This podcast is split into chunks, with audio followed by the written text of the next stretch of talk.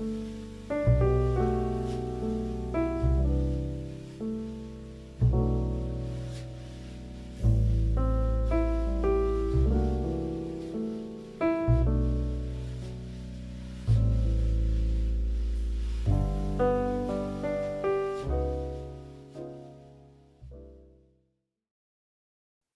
応深夜のゆるポッドキャスト純喫茶エピソードへようこそ、私が金田です。こんばんは、クレマです。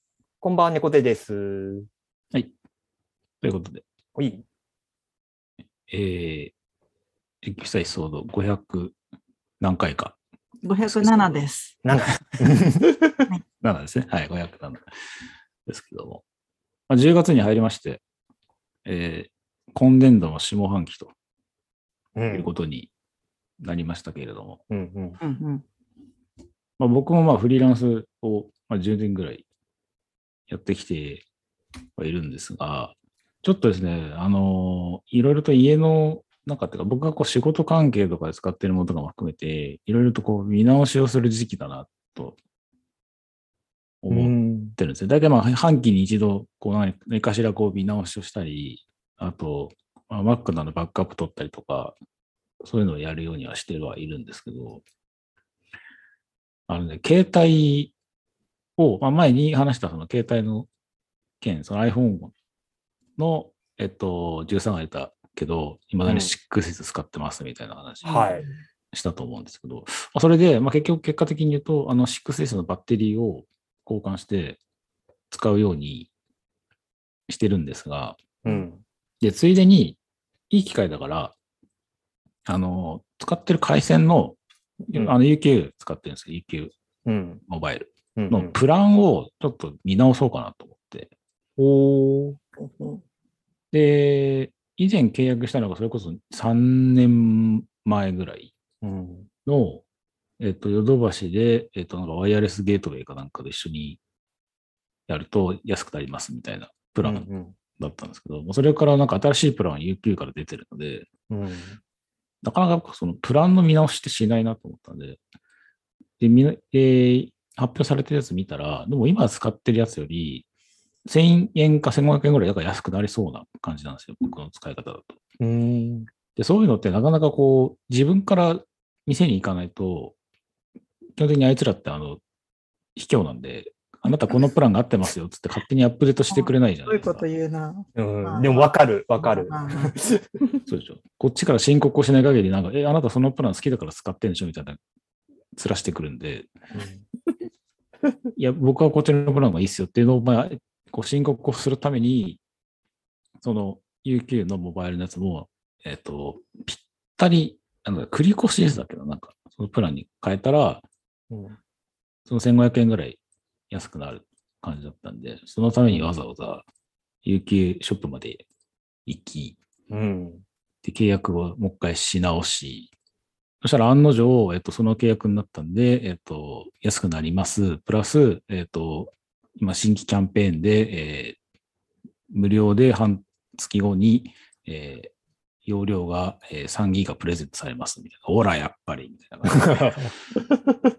やっぱ行かなきゃダメだな、とか思って、うん。ところが変えたんですけど、で、その流れもあありつつ、家の回線を、うん。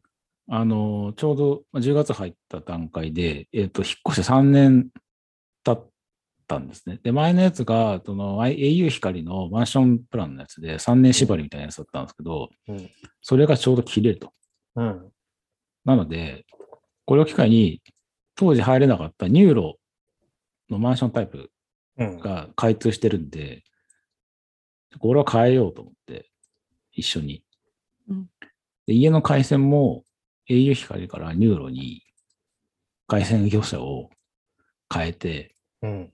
でその手続きもやりつ、やって、で、家に業者さん切って、で、au 光も解約みたいなうん。うに変えたんですね。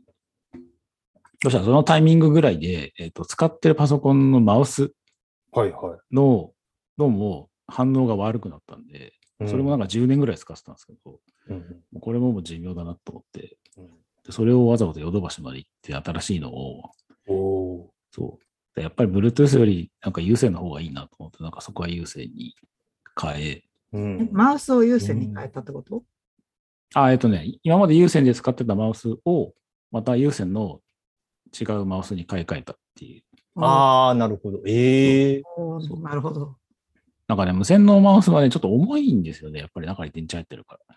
ああ、バッテリーがね、入ってる。そうそうそううんそれもあって、なんかそこはやっぱどうしても優先だな、みたいな感じで。なんかそうんの細かいところでいろんなものが、こう、なんでしょう。それこそこう、将棋倒し的にこう、いろいろと変えていくみたいな感じになっていって、うん。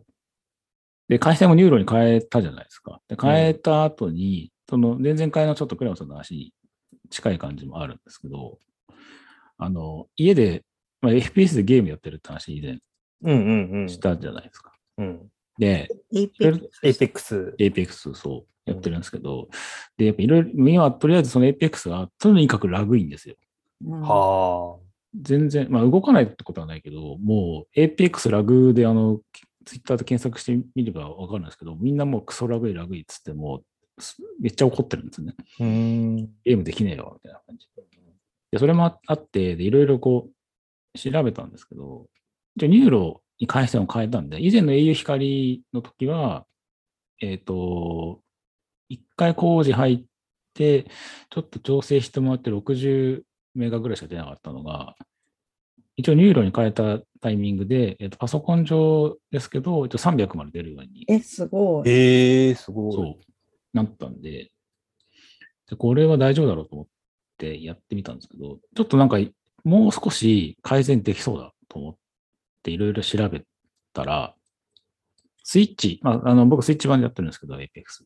でスイッチの IP を固定にして、ほで、えっと、 NURO のルーターともう一個違うルーターを LAN でつなぎ、うん有線 LAN でつなぎ、う。うん。で、そのもう一個つないだ方にスイッチの、えー本体をまた有線でつなぐ。はいはい。え、スイでッチって有線でつなげるんですか？あ、つなげられるらしいですね。そうそうそうドック、そうなんだ。そう、ドックがあるので、それ有線でつなげられるんですね。うんうん。あ、でドックをつなぐのね。あはいはい。そうテレビモード限定になりますけど、そうですよね。正確に言うと、ドックに、えっと USB で、えっと LAN ケーブルの変換のアダプターをつけて、うんうんでそこに有線でつなぐんですね。うんうんうんでそうすると、まあ、スイッチで有線でできるようになります。うんで、プラス、えっと、設定も、えっと、スイッチの方は固定の IP にして、うんで、えっと、まず、NURO 側のレンタルルーターのところを、えー F60、660A とかっていう名前のルーターなんですけど、そこの設定画面見ると、そこの DMZ っていうそう設定のところに、えー、つないだ別ルーターのやつを IP をまた設定をして、えーこれのルーターから出る、えー信号については特にフィルタリングかけるなよっていう設定をするんですよ。はいで、別ルーターの方は別ルーターの方で、スイッチの固定 IP の、えー、セットを DMZ で設定して、えーと、このスイッチから出てる、えー信号は、えーフィルタリングかけるなよっていう設定をするんうんうんうんですね。そうすると、スイッチの、えっ、と、まあインターネットのあの接続テストしてもらえばわかるんですけど、NAT、NAT うんが普通 B なんですけど、それが A に変わるんですよ。はで NAT を A にすると、FPS とかだと干渉をしづらくなるので、まあ、スピードで直接的に関わりはないらしいんですけど、あ。うん。その FPS をするんであるならば、NAT A の方が好ましいっていうところで、うん。えーその設定がそこでできるようになる。うん。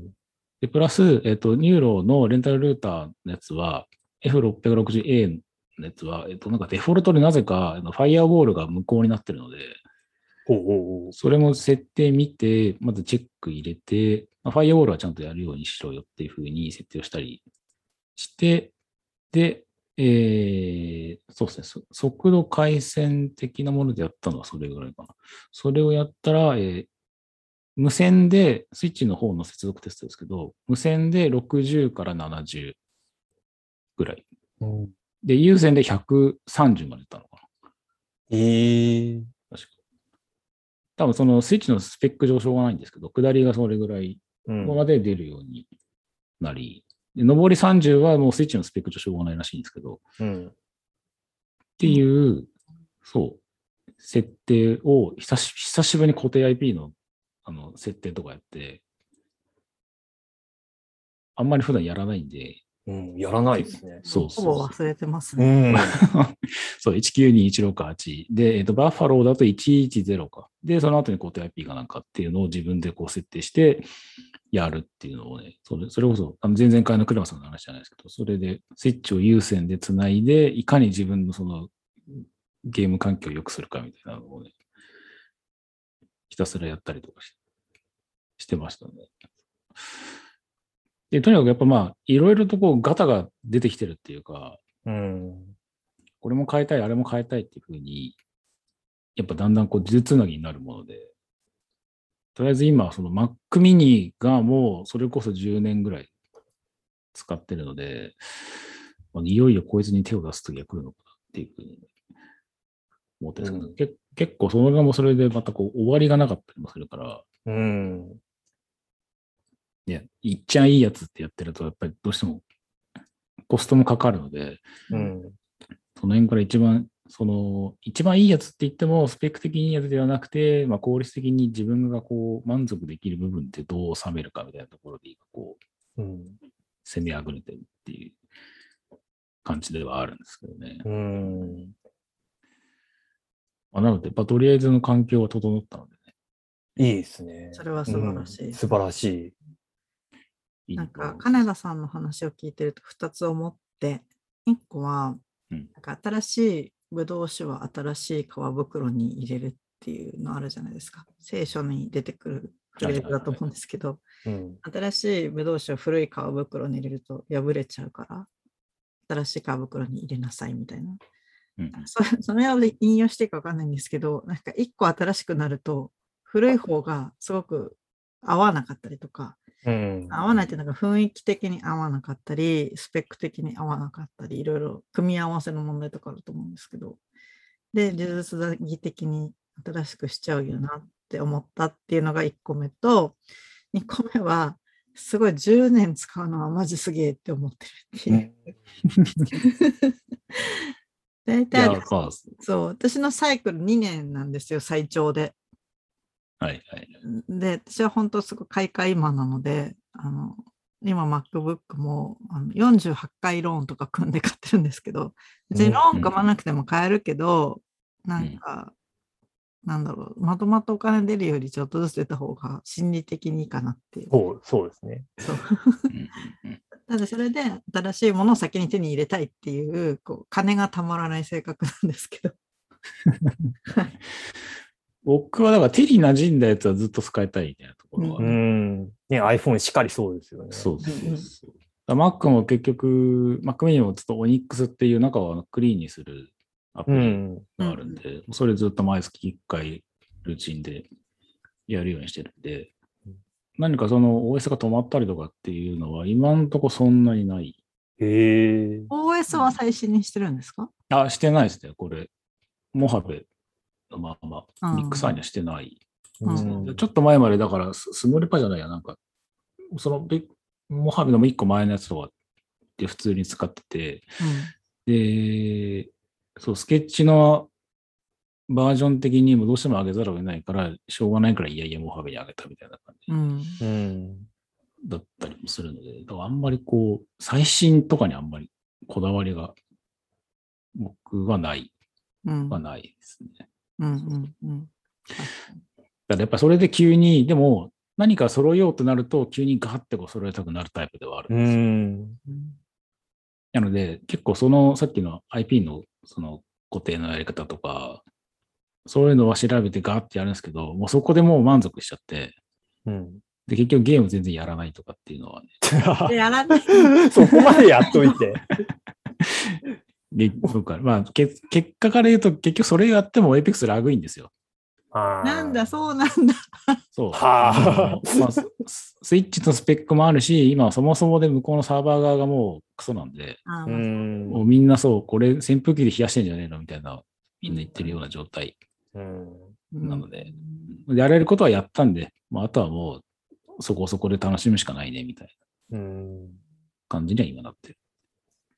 まあ、また自分の話に引き寄せて恐縮ですけど、なんか VR チャットも似たようなところがあって、う。うんん。サーバーがアメリカサーバー、ヨーロッパサーバー、日本サーバーってあって、うん。最初日本サーバーの方があのラグ少ないんじゃないみたいな話で入ってたんだけど、多分日本にそこまで設備投資をしてないらしいっていう話で、は日本サーバーに人が増えちゃうと、すごい逆に重くなって。ワールドに人いっぱい入ると、なんかすごい動かなくなっちゃったりとか、入れなくなったりとかああったりして、やっぱりその向こうに投資していただかないと、もう何もできんみたいな。やっぱ個人で対応するには限度があって、うん、大元が改善されない限りは。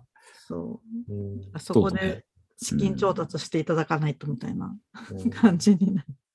PC 版の Apex も、でも東京サーバーがラグインで、とオレゴンサーバーとか、はあ台湾、台湾サーバーとか、そっち指定してやったりとかしてる人多いですね。うんそれ結局それでもラグインですかそれも、あ、そうなんだ。うん、だからなんかそれもね、裏技的にみんなやり出すと結局そこにね、集中しちゃうとかっていう。